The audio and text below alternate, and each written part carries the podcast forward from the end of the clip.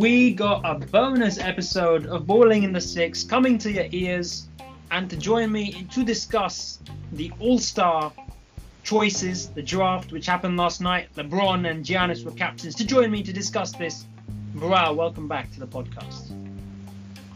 Yo, people. I mean, this All Star draft is something that I've been really looking forward to since it was two years ago. I think it's added a different dimension to the All Star game.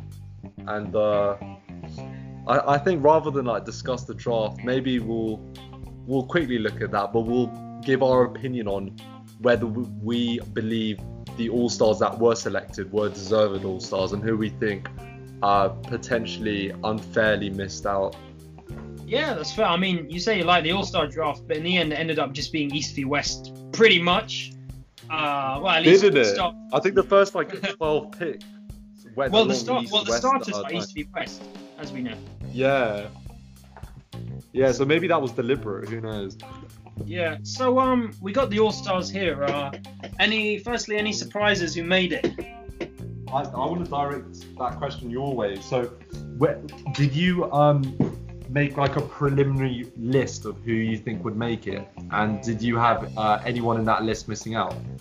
Uh, well, mi- well, I'd rather say who got in than who's missed out yet. But um, I, th- I think some some people who maybe went under the radar on the list was the likes of Domantas Sabonis. Yeah, definitely. Quietly has been having such an excellent season in Indiana. Uh, we saw this uh, with against Toronto actually a couple of nights ago, where he again managed to notch up a triple double. Uh, and of course, we know Toronto came back in that game to win their 12th straight. And of course, we need to mention Toronto hit their franchise record for any, any single sport in history, winning 12 in a row. This was counter the effects of Domantas Sabonis, who surprisingly, actually, who actually surprisingly was Indiana's only All-Star. Uh, Yeah. however, um, we would say potentially the other option who could have made it was Malcolm Brogdon. Uh, of course, he's had an excellent season since transferring from the Bucks. But um, you know, the thing with the Pacers is like with the Nuggets and the Jazz, they get no love, and for for a lot of media outlets, it's been a season of let's wait until Victor Oladipo comes back. But they've quietly been having an excellent season. So uh, the fact that he w- he went drafted last in a team that is one of the, part of the big six in the East really shows how under the radar they've been flying. Oh yeah. And another one I think I was happy to see, who I wouldn't necessarily expect, uh, was Chris Paul. But again, after his sort of December, December and January, I don't think anyone can justify his exclusion from this list after he's managed to inspire that OKC team. What about Kyle Lowry, Kamel? Because I remember you. So I think we talked about it maybe last week or the week before, but you were pleasantly surprised. Uh, I I don't question Lowry anymore. I mean, he's even against Indiana last game. He's just phenomenal. He's the, just the driving force behind the second team in the East, and I think that's all that needs to be said about that. Yeah, fair enough. Yeah. Um, so I guess there's, I don't know if there's any other surprises for you, but um, who missed out for you? Who was unlucky not to notch a spot on that All-Star roster? So I think this comes down to what what your definition of all-star means and it's something that other people have discussed. For me, team success is incredibly important.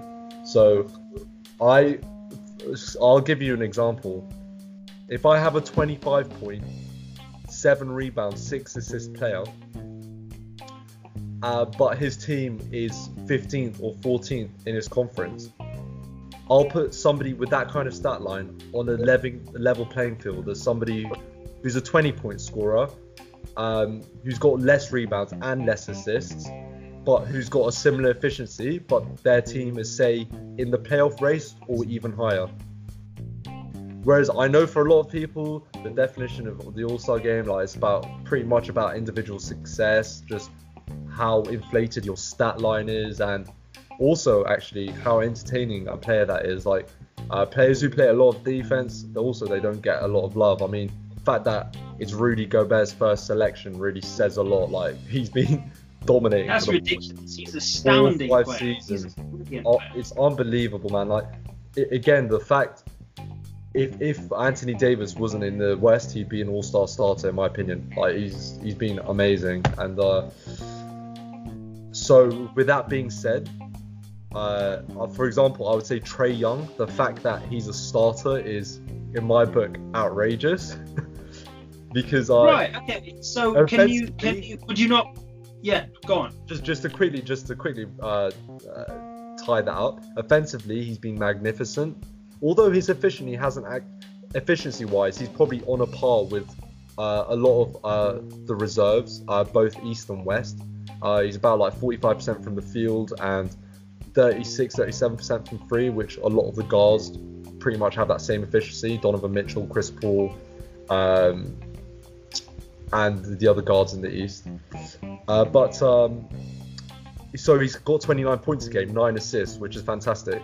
But the Hawks have uh, underperformed massively, and I've discussed previously how uh, his defense is a big part of that. Defensively, I said last year he's one of the worst perimeter defenders in the league.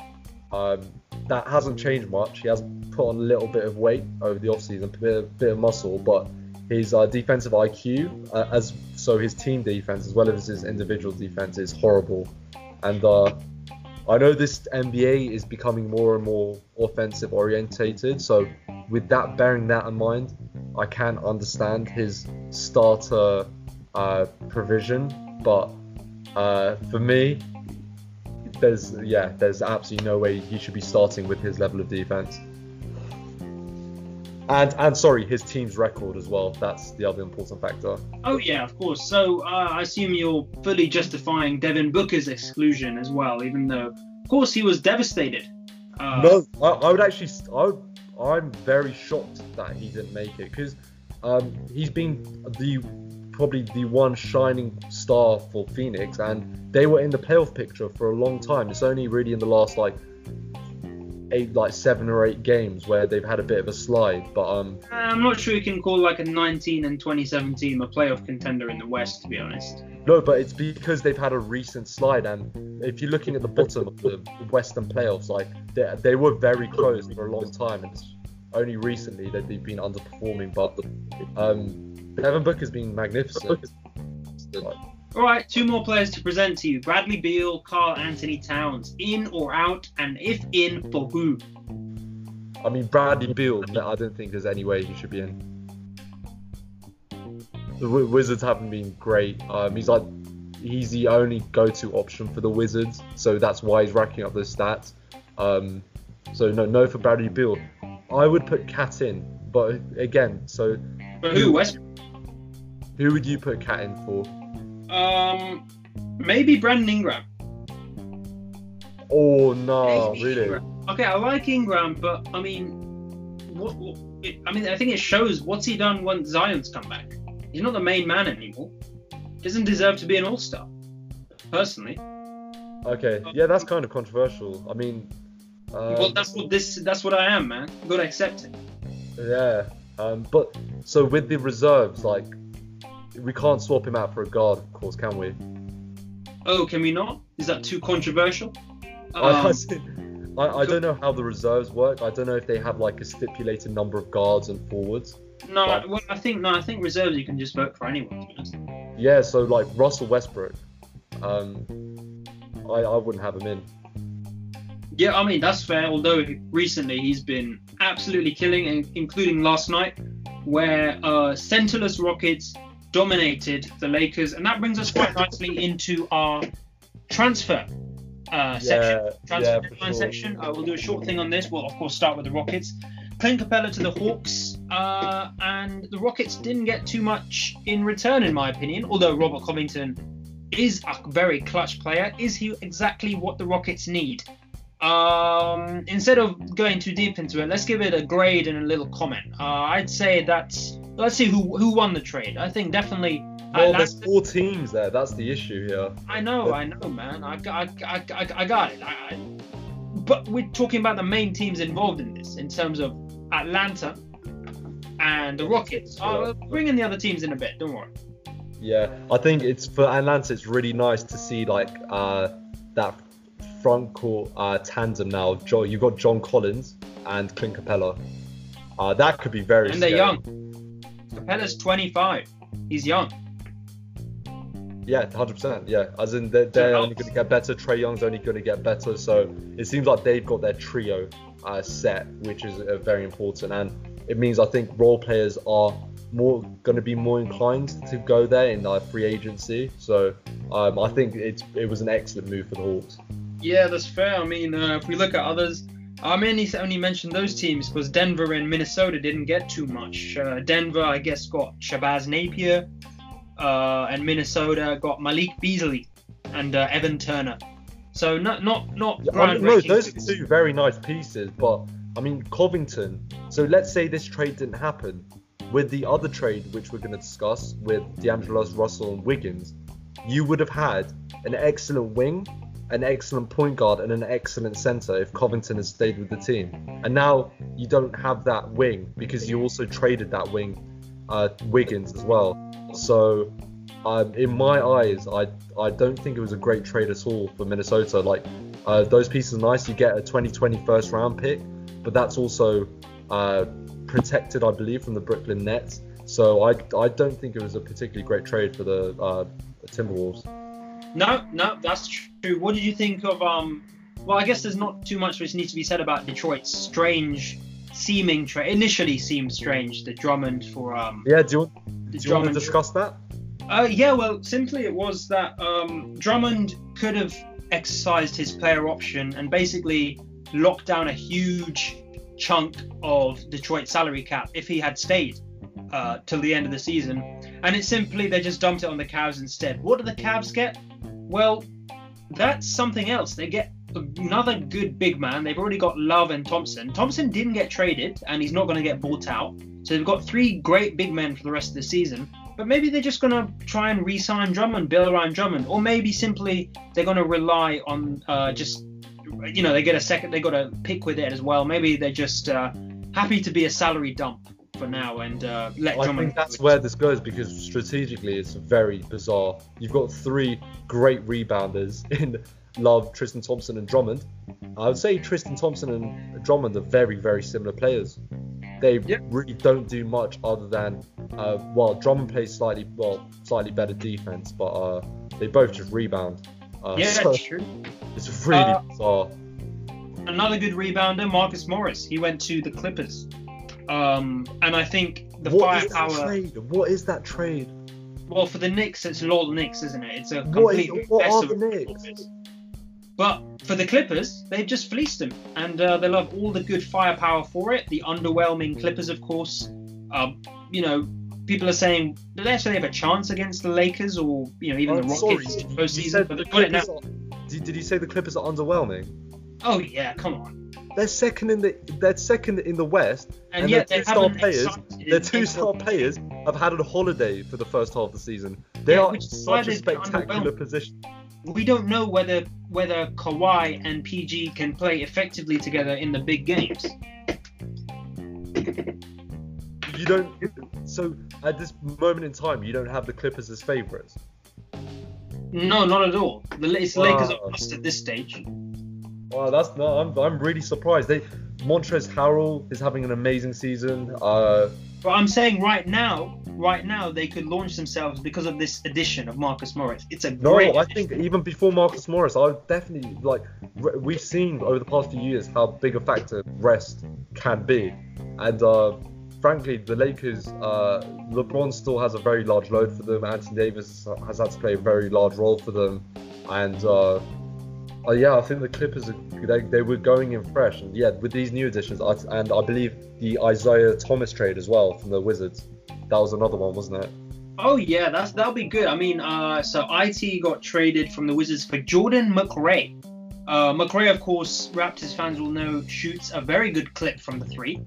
Yeah. Um, and yeah, I mean, it's one of the more low-key trades. If there's anything to say about it. Yeah, not really. Um, they've got enough defense, haven't they, on that team? So oh yeah. they, they're just probably looking for another playmaker. Hopefully, he can uh, uh, shoot uh, as well as he did, say, when he was back in Boston. So that could be a very nice addition as well. uh, I think the main trade and maybe the one we'll end on, because it's the one that affects the Raptors most, is not one that Masai Ujiri or Toronto was directly involved with, but it's Andre Iguodala to the Miami Heat, and they also got Jae Crowder and Solomon Hill there, and um, that's huge for Miami. That Yeah. solid, that really launches them into that top three. Uh, that is kind of pulling away from the likes of Boston and Philly at the moment. Launches themselves into the thing because lest we forget, Iguodala, sixth man, it could have been you know Finals MVP had Yeah, uh, Golden State won against Toronto last finals. He's still a great player. He's now taken six months off. He's uh, had some beef with Ja Morant, but as um, as one player, named player said, uh, he's basically had a holiday for six months, promoted his book, played some golf, and now got 30 million for two years for staying in Miami. So he's living the basketball dream. And I think Miami will benefit for it because they need some bench pieces. They have an elite starting lineup. Now they've got elite defense off the bench. I'm worried. yeah, and if they manage to, if they manage to get uh, Danilo Gallinari as well, I mean, that team, it's hard to argue. Um, I think with Milwaukee is probably one A and Miami is one B when it comes to the playoff picture. If they manage to pull off Gallinari as well, That's true. That's true. Um, and so we're going to end actually on discussing a Canadian. He refuses to play for Canada, but he will now ply his trade away from Minnesota. It is Andrew Wiggins. What do you think of this? What, why would why would they trade for Wiggins? Who wants him right now? this who thinks just they can motivate this him? makes me sad. He's talented. But who, Kamel, do you remember? Do you remember two months ago we had a insight into the Timberwolves, and I for five minutes I just harped on about Wiggins. I was so firmly on the bandwagon. I said he's turned around this season. He's playing much more intelligently. He's playing more as a playmaker. Uh, he's not settling for the mid range. Uh, he's being more aggressive. Um, and this Timberwolves team started the season excellently. Uh, I thought they were, they were almost a lock for the playoffs, and uh, oh, it just makes me sad. The, the guy's got so much potential. The good thing about this trade is I think Golden State is the type of team to potentially lock, unlock his potential. But realistically, when you see him going to that team, he's only going to be a role player. Like he, he's going to start for the Warriors. That's that's definitely the case. But I don't even think he'll feel like a kind of Harrison Barnes role when Harrison Barnes when he uh when he won the championship with uh, Golden State for the first time round uh, before KD got there.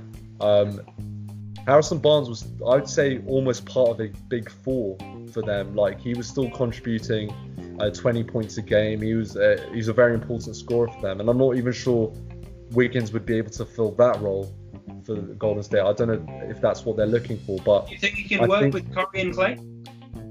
no, he can. But I just think, I I think they're severely going to limit his role from what he's been compared to what he's been doing at Minnesota, where he's been really the secondary option.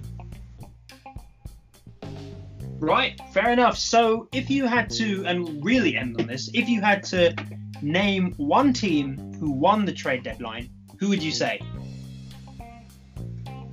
I would say, well, I th- surely I would have to say Clippers, but interestingly, I would also say uh, Minnesota are winners as well because um, many teams were expecting them to actually give up their first round pick for this season, which at the moment is looking like top five at the very least. The, fact that the fact they didn't have to give that up for D'Angelo Russell, I mean, all-star D'An- D'Angelo Russell. Uh, so um, I'd say it's those two teams. What about yourself, Camille? Well, I'd probably think actually Atlanta. It's a bit of a sideways pick, but um, as you said, they're now set for the future. They were the team where you dumped salary, but going forward, Trae Young, John Collins, uh, Huerter, Cam Reddish, and now Clint Capela. Atlanta is in a great situation, and let's see him. Uh, let's see him joining the playoff race next season. yeah, they positioned themselves fantastically to do so. Anyway, Kamal, that this was a enjoyable, brief, uh, extra Ooh, episode that we had A this bonus week. episode. Oh, I was. Uh, I think this is the first time you've done the outro. So um, I, I would say please go ahead. Yeah. Oh man, there's a lot of pressure on Pressure.